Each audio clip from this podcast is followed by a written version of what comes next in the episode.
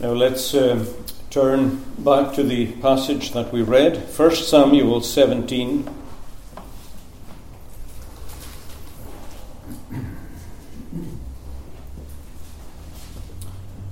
And in the morning, we considered especially the weak response of Israel to the challenge of the Philistines in verse 24. All the men of Israel, when they saw the man, fled from him and were dreadfully afraid. Or, as it's put in verse 11, they were dismayed or literally shattered and broken.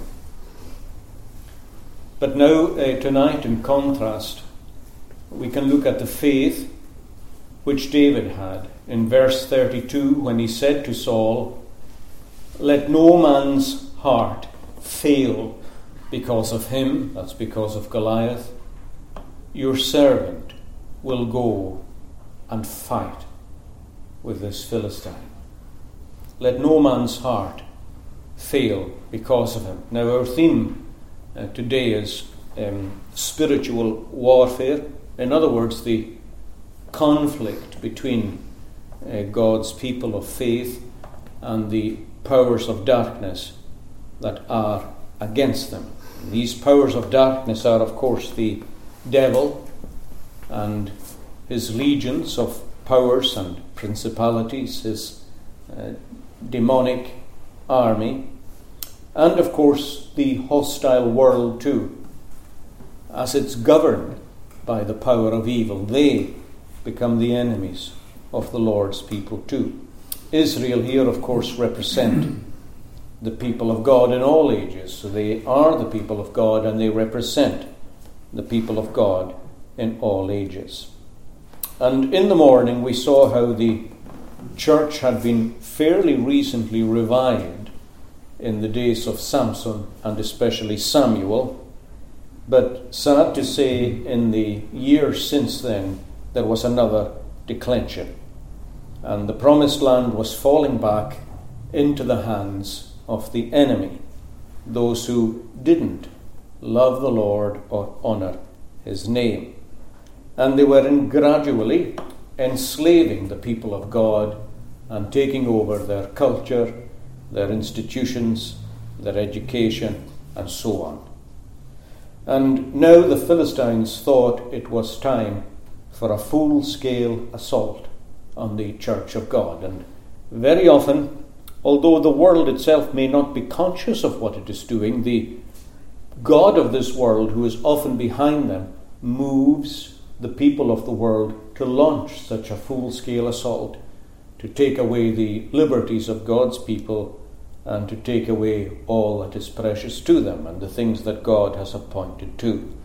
Sad to say, under Saul the king, the leader the church wanted, and God gave them in his anger, the church has no real resources to meet the Philistine threat. And as we saw in the morning, it is full of fear and paralyzed by it. But of course, it doesn't end with that. It never does, because the scriptures tell us that whenever iniquity comes in like a flood, the Spirit of the Lord raises a standard against it.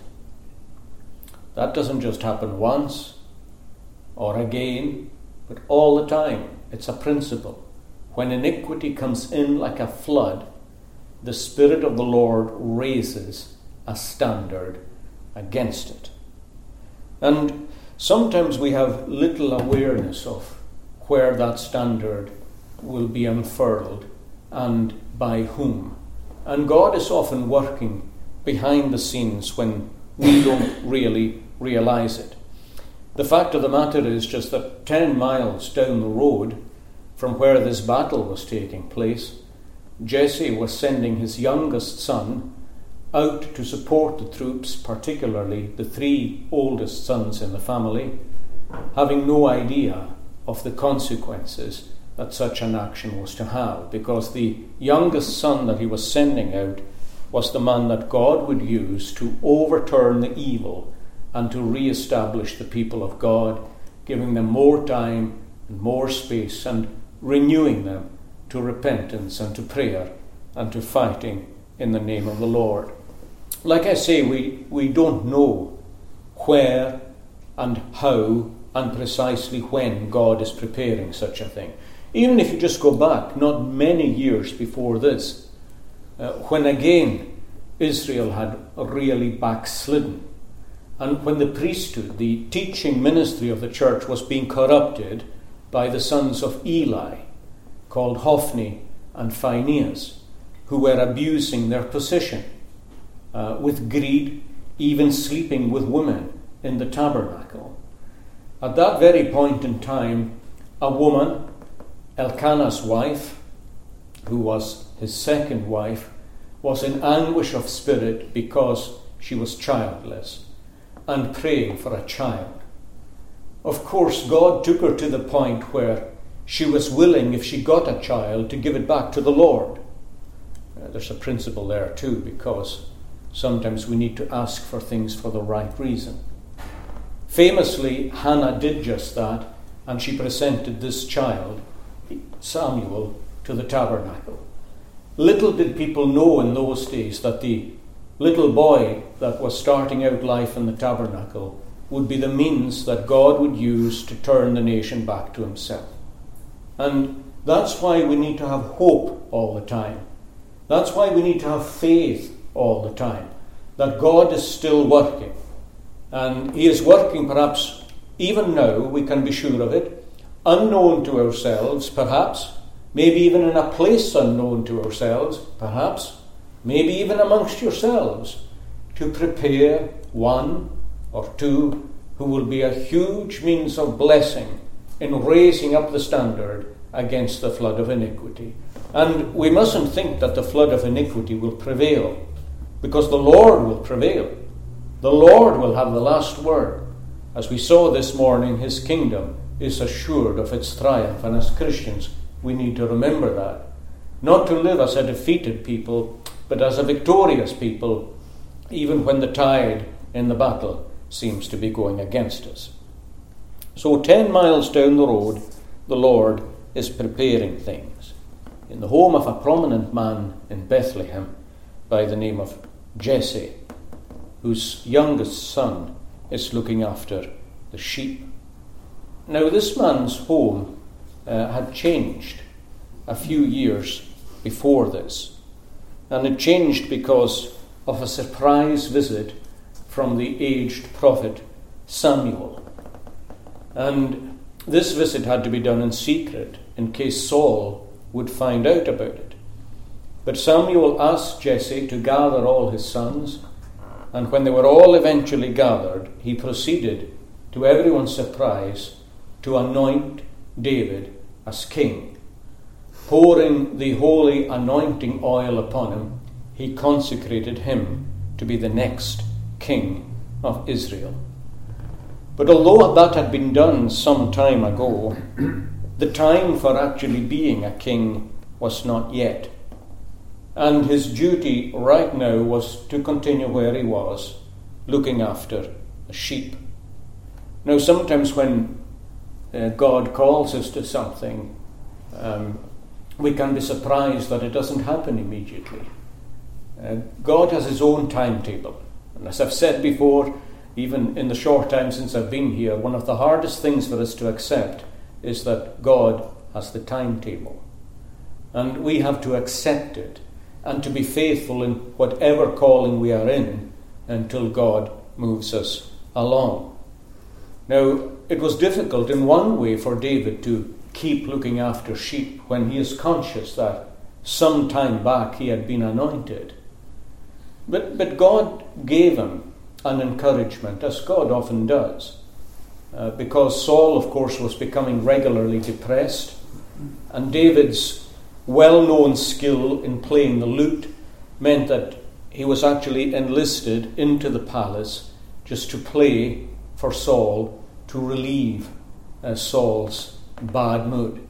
It's sad to say nothing would relieve it eventually because the cause of it was fundamentally spiritual It wasn't a constitutional kind of depression.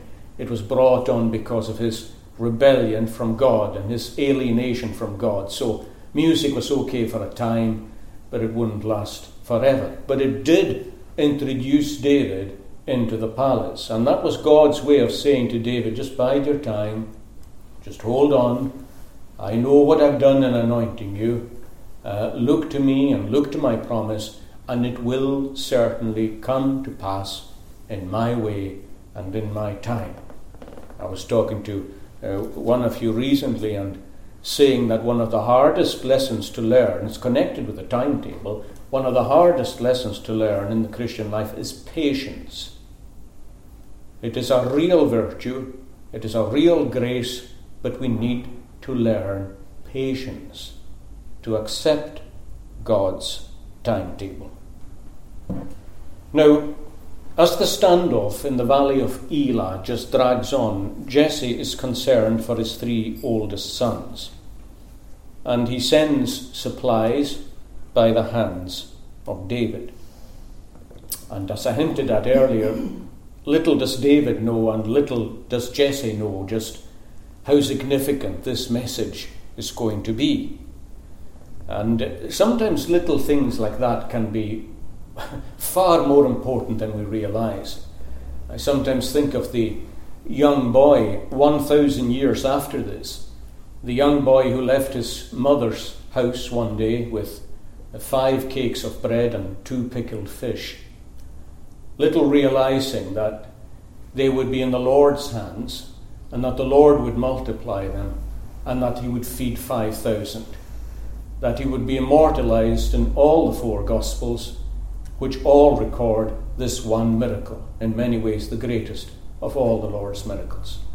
So you just never know uh, what God is going to do with even the most apparently insignificant things in our lives. And here, David's journey was going to be greatly blessed to himself and to Israel too. Now, when he comes to the valley of Elah, God's timing again, it is just the time when the giant is making his announcement to Israel, defying God, defying the armies of the living God. Send a champion, man to man combat. You win, we're your servants. I win, you're our servants. And David, of course, sees him coming down the side of the valley and he hears him making the challenge. Now, David recognizes right away that this is a spiritual challenge and it's a spiritual battle. For him, it's not about Philistia or Israel. It's not even about Goliath and himself. It's about God it's about light and darkness. It's about spiritual truth, spiritual reality, and spiritual wickedness in high places. That's what it's all about to David. As far as he's concerned, this man is defying God.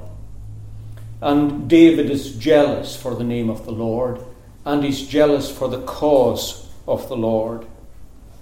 And God is reigning in David's heart. Even if the rest of the church seem to be given over to at least partial idolatry, that's not true with this man. He is beloved of God, and he is beloved of God for a reason.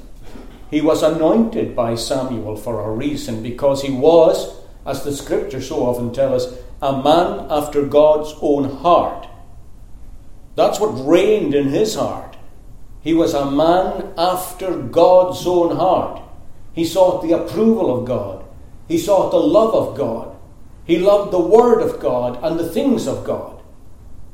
And because that was so, he was so struck with the evil of what was taking place. A challenge from the powers of darkness that was unanswered by a spineless, weak, and lukewarm church. And of course, David knows that spiritual battles are not won in the way that other battles are won. They're not won by horses and by chariots. God can save by a few as well as saving by many. In God's cause, you don't number horses, you don't number chariots, you don't even number armies. It is simply faith in God who, as we read in Psalm 46, can break the bow, can break the spear, and burn the chariot in fire. See what desolations God makes on the earth when He intervenes. And that's why He called the heathen nations who were so agitated in Psalm 46 to stop and to be still and know that I am God. And David knows that if that power is on your side, well, greater is He that is in you than He who is against you even as he says in Psalm 27 suppose hosts were against you. But if that's the real source of our strength, then David knows here that the battle's lost. It's finished. It's finished not because Israel were poorly armed, although they were poorly armed. We saw in the morning that no blacksmith was allowed in the land. That wasn't the reason they were lost. They were lost because they had no faith. They were weak. That's what it is, some, how it is sometimes in life generally. Never, never mind the spiritual battle. We, we learn that the race is not always to the swift, and the battle is not always to the strong. Um, it's in the heart. Things are won in the heart. I remember once when I was taking a group of boys to play a game of football. And all they spoke about in the car on the way there was the opposition because they were playing a a team that was really, really good. And they were speaking about how good the team was and how big their players were and how many goals they scored in every game. And I was saying to myself, there's no point stepping onto the pitch. You're finished. You're finished before you've even begun. That, that can happen in ordinary worldly things. How much more in the things of God? If we if we think of the enemy and the power of the enemy and Goliath and the Philistines and their might, well, what's the point of stepping onto the battlefield? None at all, and David knows that that's the case, that they have lost the battle in their hearts. Why? Because of worldliness, and because of prayerlessness. As we saw in the morning, in the, in the fairly short time since the national revival in the days of Samuel, they've just gone down like that because they wanted what the world had. They wanted a king like the world had. They wanted to be like the world. They wanted to be admired by the world. They wanted to be accepted by the world. And so they become like the world. And they lose the power of God, as perhaps you have yourself. Or maybe you can think of a time when such a thing happened. God forbid, maybe it's even true right now. Or maybe you're even heading sadly in that direction, where the world suddenly matters so much and the things of the Lord not so much. and it led, of course, to spiritual weakness, and even amongst the best of them, discouragement. Discouragement. So he speaks out. He speaks out and he says, This Philistine is taking, um, is reproaching Israel, an uncircumcised Philistine defying the armies of the living God. And he just brings before them what the real problem is. He says, This isn't, a, this isn't just a mismatch, he says here. This is, this is not an issue of a powerful army against a weak army. This is evil against good. This is the enemy, the enemies of God against God's people. That's what this is. Now, if you raise your voice for God, the world won't be the first in your case. The church will be the first in your case. Make no mistake. A sleepy, lukewarm church, a backslidden church, does not like to be confronted with her own sleepiness and lukewarmness. It really does not. And in one way or another, the response will come back at you, not from the world, who can actually accept the odd challenge, but the response will come back to you from the church saying, Who do you think you are? In some shape or form, that will be the response. Who do you think you are? And it was particularly sad that the first withering blast came from within his own family, where his own older brother says, Why did you come down here? And who did you leave the few sheep that you look after in the wilderness with? And I know the insolence of your heart. You're just here to see the battle. How patronizing and, and how demoralizing. And it's amazing the way that you can be spoken to by somebody that you've actually come to help. Somebody that you've come alongside to stand in the trenches with, and they can turn around and just throw that kind of thing at you. It's so demeaning for that to be publicly said, really, to David when he had just come with the gifts from his father for the sustenance of his own brothers. But David just gives a simple and a noble answer. What have I done? He says. Is there not a cause? Verse 29. What have I done now? And is there not a cause? Well, is there not a cause? Is there not a fight here to be fought? Is there not a, an issue here that needs resolution? Is there not something to fight for? Is there not someone to fight for? Is this not God's battle that we're enlisted in? Is God not expecting us to do something about this situation where the tide is going out and unbelief is coming in and the enemies of God are gaining an ascendancy and an upper hand, as can happen in our culture, in our island, in our nation, in our home, in our lives, in our families? When evil starts to come in like a flood, is it not time? Is there not a cause?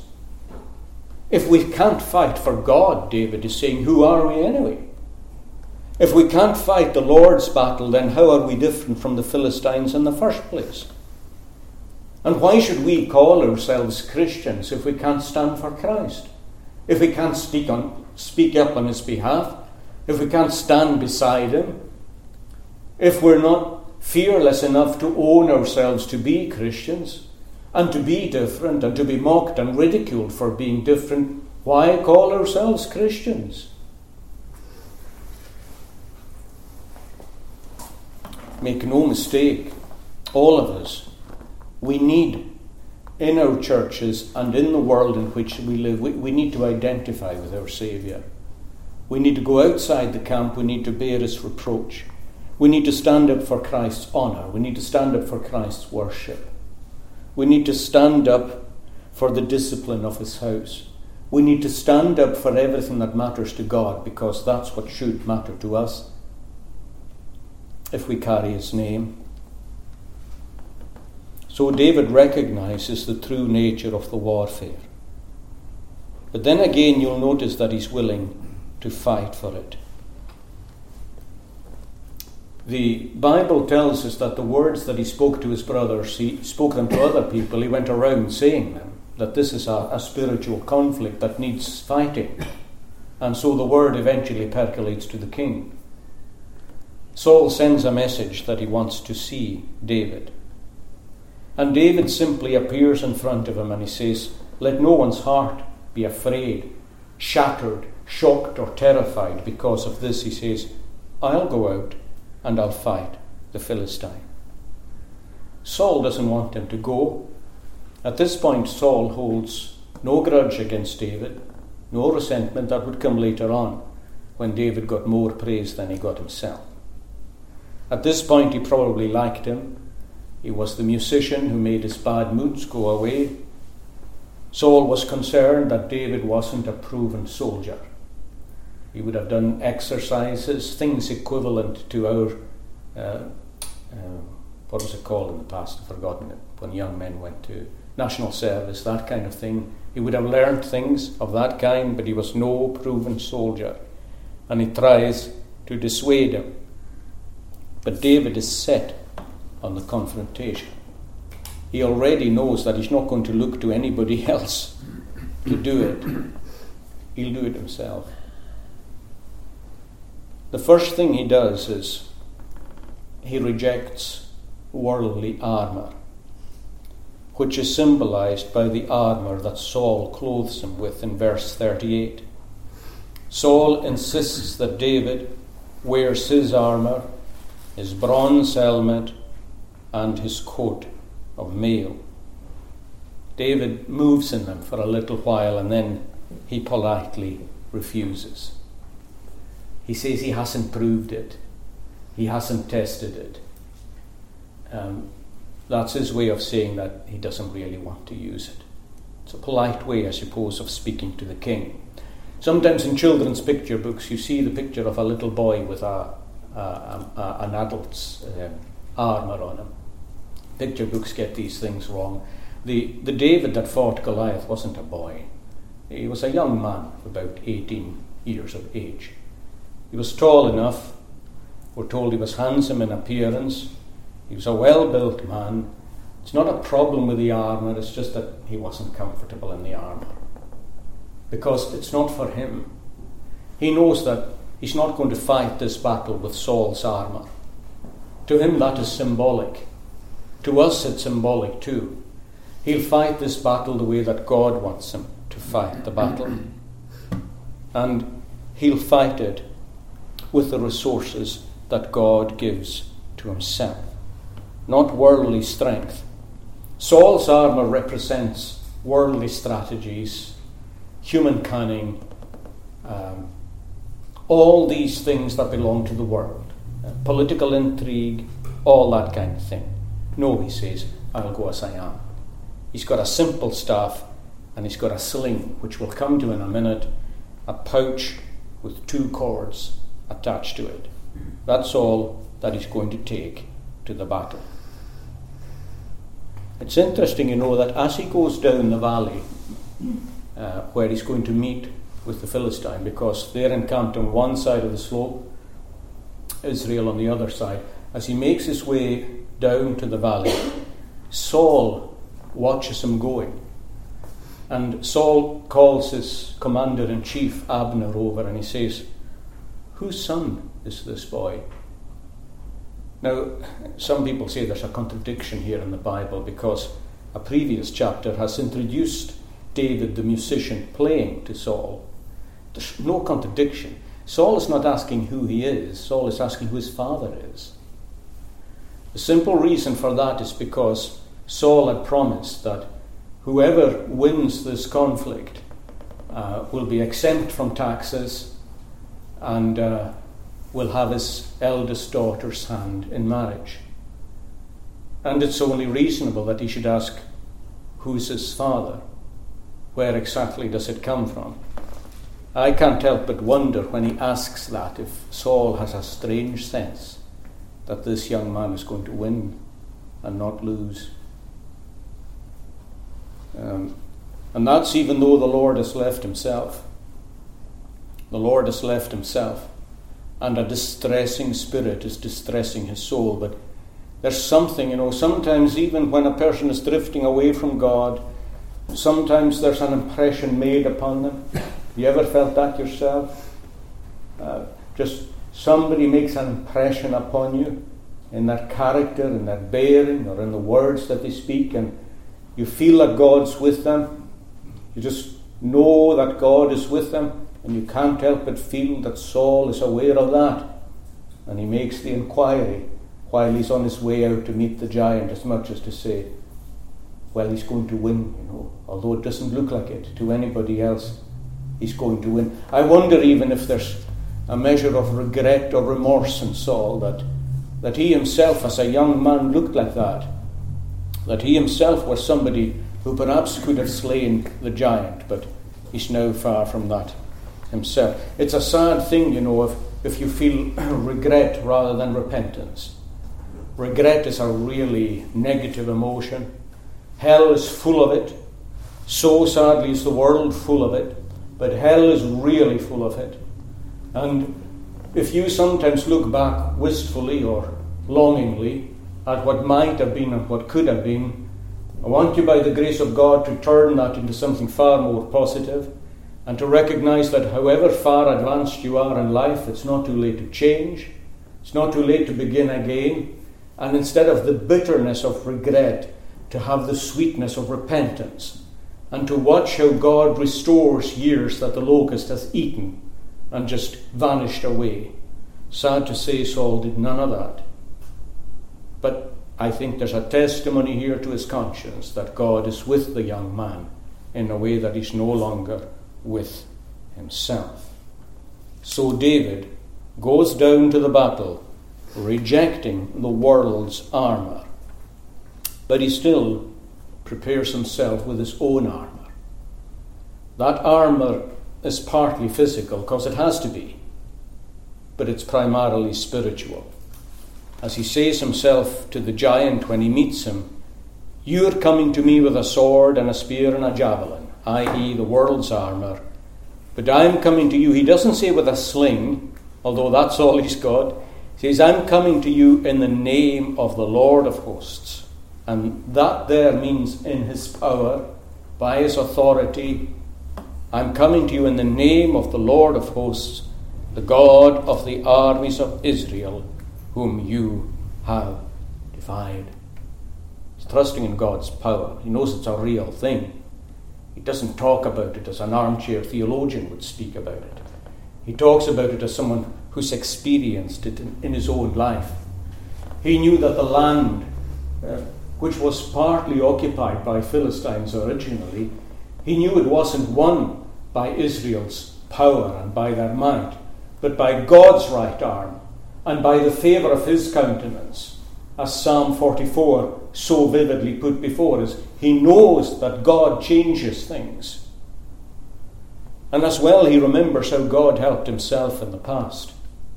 He thinks of himself as a young shepherd when a lion at one time and a bear at another time attacked the flock, and he delivered the flock from their mouths with the help of God. He, he knew then that God had helped him, helped him defeat powers that were greater naturally than himself. And he now looks at that and he feeds off that past in the present. As our faith should always do. Should always go back to points and situations and events in the past and say, Well, you did that then, and therefore you will do this for me now. You have not changed. Your promises are still yea and amen in Christ. So these things were preparations for me. These things were there then for my help now. The Lord delivered me then. That's what he says to Saul. And so the Lord will deliver me now. But he doesn't despise the simple means that God has put into his hands of the sling and the stones, which he uses as a shepherd to put away the wolves. This is the weapon of the poor, as far as I could understand. And it was looked down upon as a weapon, although it could be really effective.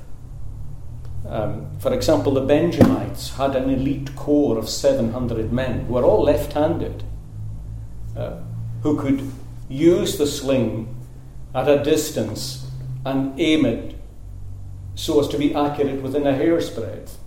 An elite corps of 700. Some people say that left handed men are, are more precise. I don't know. Maybe there was just an abundance of left handed men in Benjamin. Some people say that it was useful to have people uh, who, who were left handed in battle because they could sometimes surprise people who are more used to the other side, just as you sometimes find in sport. It's more awkward to combat left handers. I don't know. All we know is that they had an elite corps of 700 slingers. David is able to sling himself within a hair's breadth. But it's still the poor man's weapon. And I wonder if, in that respect, it functions a bit like the jawbone of the donkey that Samson used to defeat the Philistines earlier. God taking the foolish things of this world, sometimes the poor and the mocked, and the downtrodden and the destitute, and He makes them put to shame those who are wise and more substantial in the eyes of the world. So He gives him the poor man's weapon. But just as David worked with the lute to become one of the best players in the country, so he practiced with the weapon that God had gave him, given him, and he took it into the battle against the Philistines. But his real weapon is faith. And as he walks down to the bottom of the valley, uh, there's a little brook that runs through the bottom. And he stoops down and he picks up five smooth stones. people wonder why five. And sometimes people wonder if it represents five graces and things like that. I don't think these speculations are helpful because he only uses one stone. If these five stones represented graces, they would somehow all be used. I think it's simply the matter that five was all that his pouch could carry. These stones would be large and they would be smooth, large for power, smooth for flight. He wanted it to fly true and straight. And then he makes his way towards Goliath, who's, who's probably gone part way back up his side of the slope, and he hears the noise and the agitation because after 40 days, hears someone at last appearing, and he turns round and he's furious. Absolutely furious. Why? Because he feels insulted. He is personally insulted that from the ranks of the Israelites, they've sent someone that he considers to be a boy. Not a warrior that's a match for himself, but just a boy to be swatted aside and to be annihilated. It's a disgrace for Israel, and so in some ways it is. But it's a, it's a personal affront to himself, and he unleashes a torrent of venom at David. He looks at the staff in his hand and says, Am I some kind of dog that you're coming to me with a, a little stick? And he looks at David himself and notices him to be ruddy and good looking, um, healthy countenance and good looking. There's, there's a spiritual allusion there to the one who is ruddy and good looking, uh, to the Lord Jesus Christ himself, the anointed King of all. And when he looks at David, he curses him in the name of all his own gods. Oh, Goliath, you'd have been far better shutting up and not mentioning your gods and bringing your gods into it. There's something about doing such a thing that provokes the Lord even more, such as when people blaspheme his name or when they elevate things onto that high spiritual plane and openly defy God in the name of their own gods. It, it ups the ante, as they say, and it signed its own death warrant. David, on his part, you're coming to me, he says, with military might. You've got your javelin and your spear. I'm simply coming in the name and in the power of God. And I'll tell you what he says I'll cut your head off when this is finished, and the carcasses of your army shall be fed on by the birds of the air and by the beasts of the field. And David says there'll be two results from that. Number one, everybody here will know that there is a God who, who lives. And number two, the assembly will know. The assembly will know. That's the expression that he uses. Uh, the assembly will know um, that the Lord does not save with sword and spear because the battle is the Lord's the assembly. An interesting word. It's the word congregation. It's as though David is saying everybody here is going to know that there's a God. But the congregation behind me, the people of God, he says, will know that spears and swords are not necessary. All, that necessary, all that's necessary is faith in the living and true God to do the work of God in this land to put unbelief to flight, to turn people from darkness to life. Faith in the living and true God, the assembly will know that. As for everyone else, they'll know there's a God in Israel. Sometimes, you know, when we live with weakness like that, we long for God to reveal Himself in such a way as to make people be in no doubt that there is a God. Elijah was like that when he was on top of Mount Carmel. He asked God to send fire so that the people would know there was a God still in Israel. Because Elijah knows that looking at the state of the church, it looked as though there was no God. Send fire that they would know. Well, David's saying the same here. When this combat is over, they're all going to know that there's a God in Israel. And Goliath is mad by this time, and he surges forward with all his weight with the weight of his mail, with the weight of his armour, David takes a stone and he places it in his sling and he swings it. And on one level, of course, it's a high risk strategy because if he misses, there's no plan B, as they say. On another level, there's no risk at all involved. Absolutely none. Because he's gone out in the strength and in the power of God and when you do such a thing, the strength and the power of God is yours. He did his own part. He worked at his skill. And when he slung the shot, he believed that God would guide it. And that's not beyond God, is it? The one who keeps the earth in orbit and the galaxies in their orbits is not going to stumble at directing a stone we always take aim, but God guides. I take aim when I'm preaching at you tonight, but God will guide my words to your conscience, as He alone is able to do.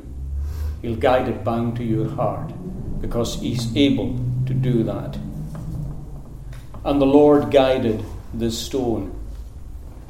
In Greek mythology, um, if you're familiar with it at all, you'll remember Achilles, uh, who was dipped in the river Styx uh, by his mother, who held him at the time by his heel. So when he came out of the river Styx, uh, nobody could kill him. He, he was immortal, except for his heel, which of course is where the expression the Achilles heel comes from. And Paris shot the arrow that was guided by Apollos, the god Apollos, of course, so called, to his heel. That's mythology. This is history.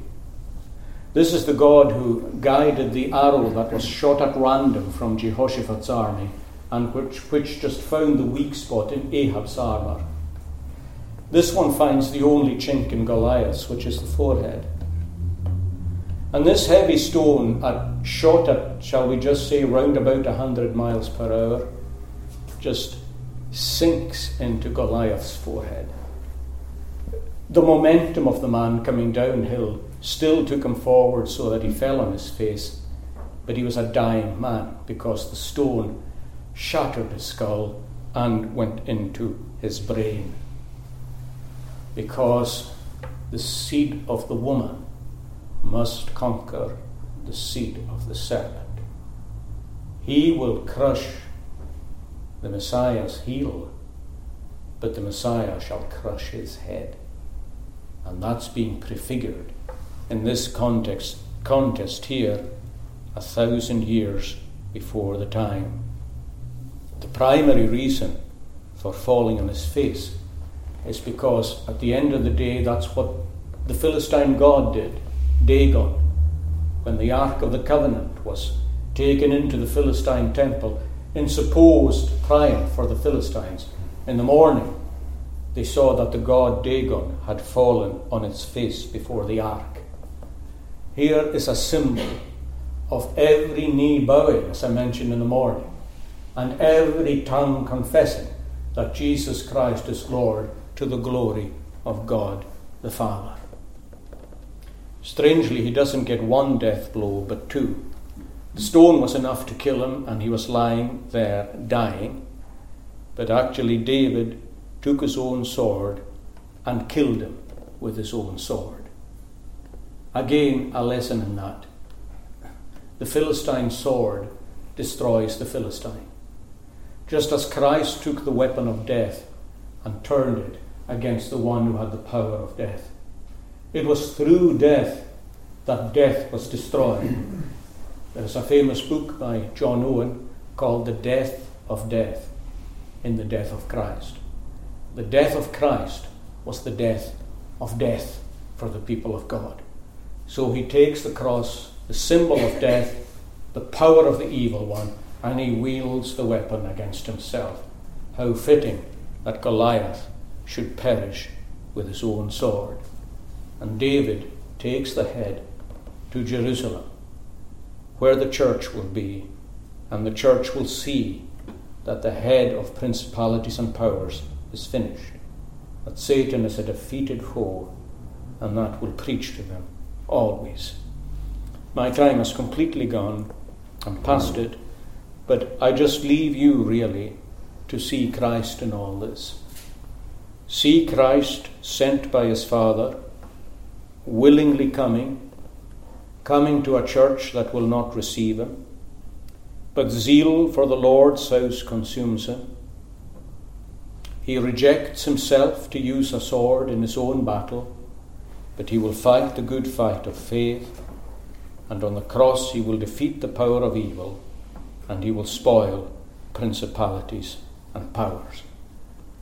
It's no surprise that all of a sudden Israel is like a people awoken from sleep. It's like they see immediately what can be done and what faith can attain.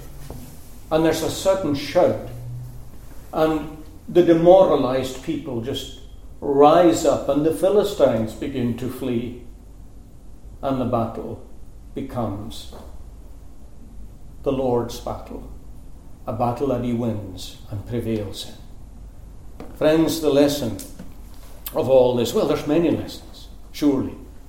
Surely, many, many lessons. But the primary one to ourselves is our need to believe, our need to trust, our need to start acting as though God is real, because He is and to watch how the world will respond to real faith in Christian lives. Let's uh, call on God's name in prayer.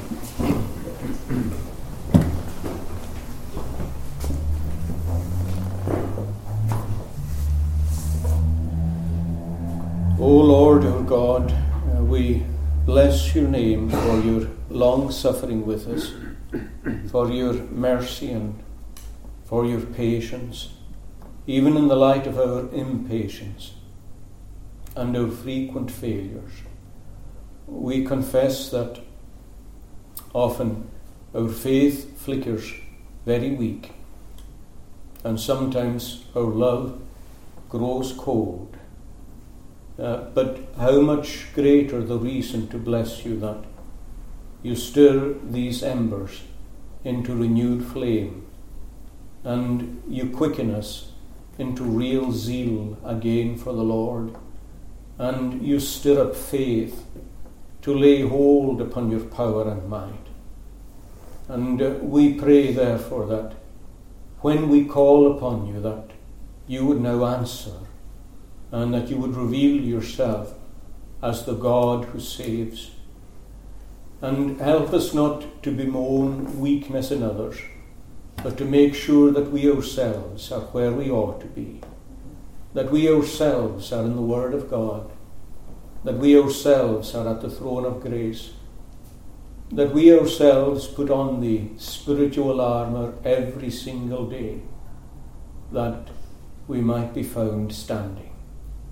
In Christ's name we pray. Amen.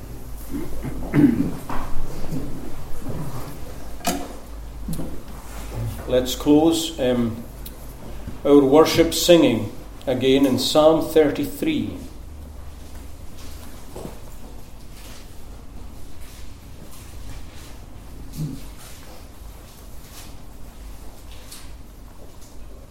And at verse 13. Psalm 33 at verse 13.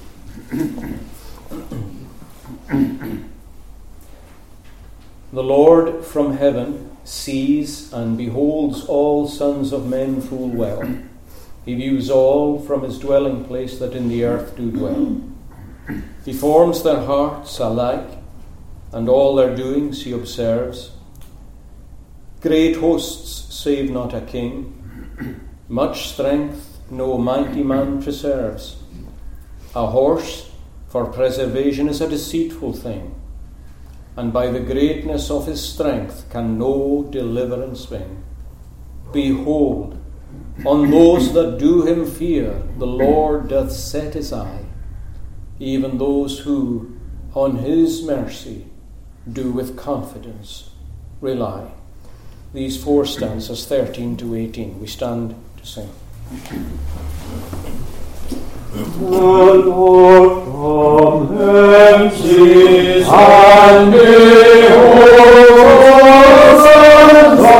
Amen.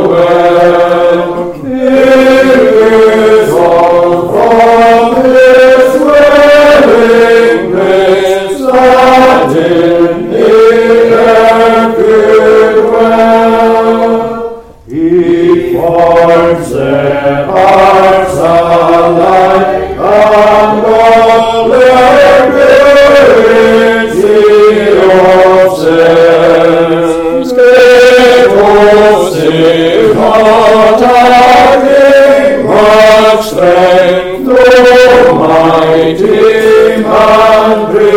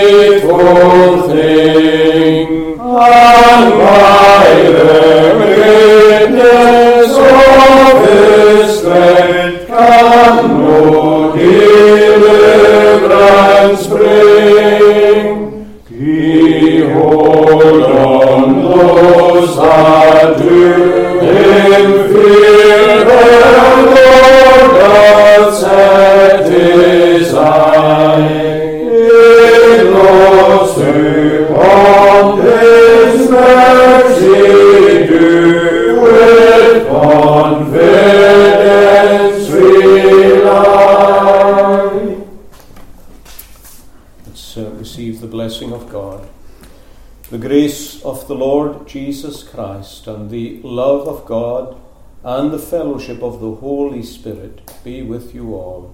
Amen.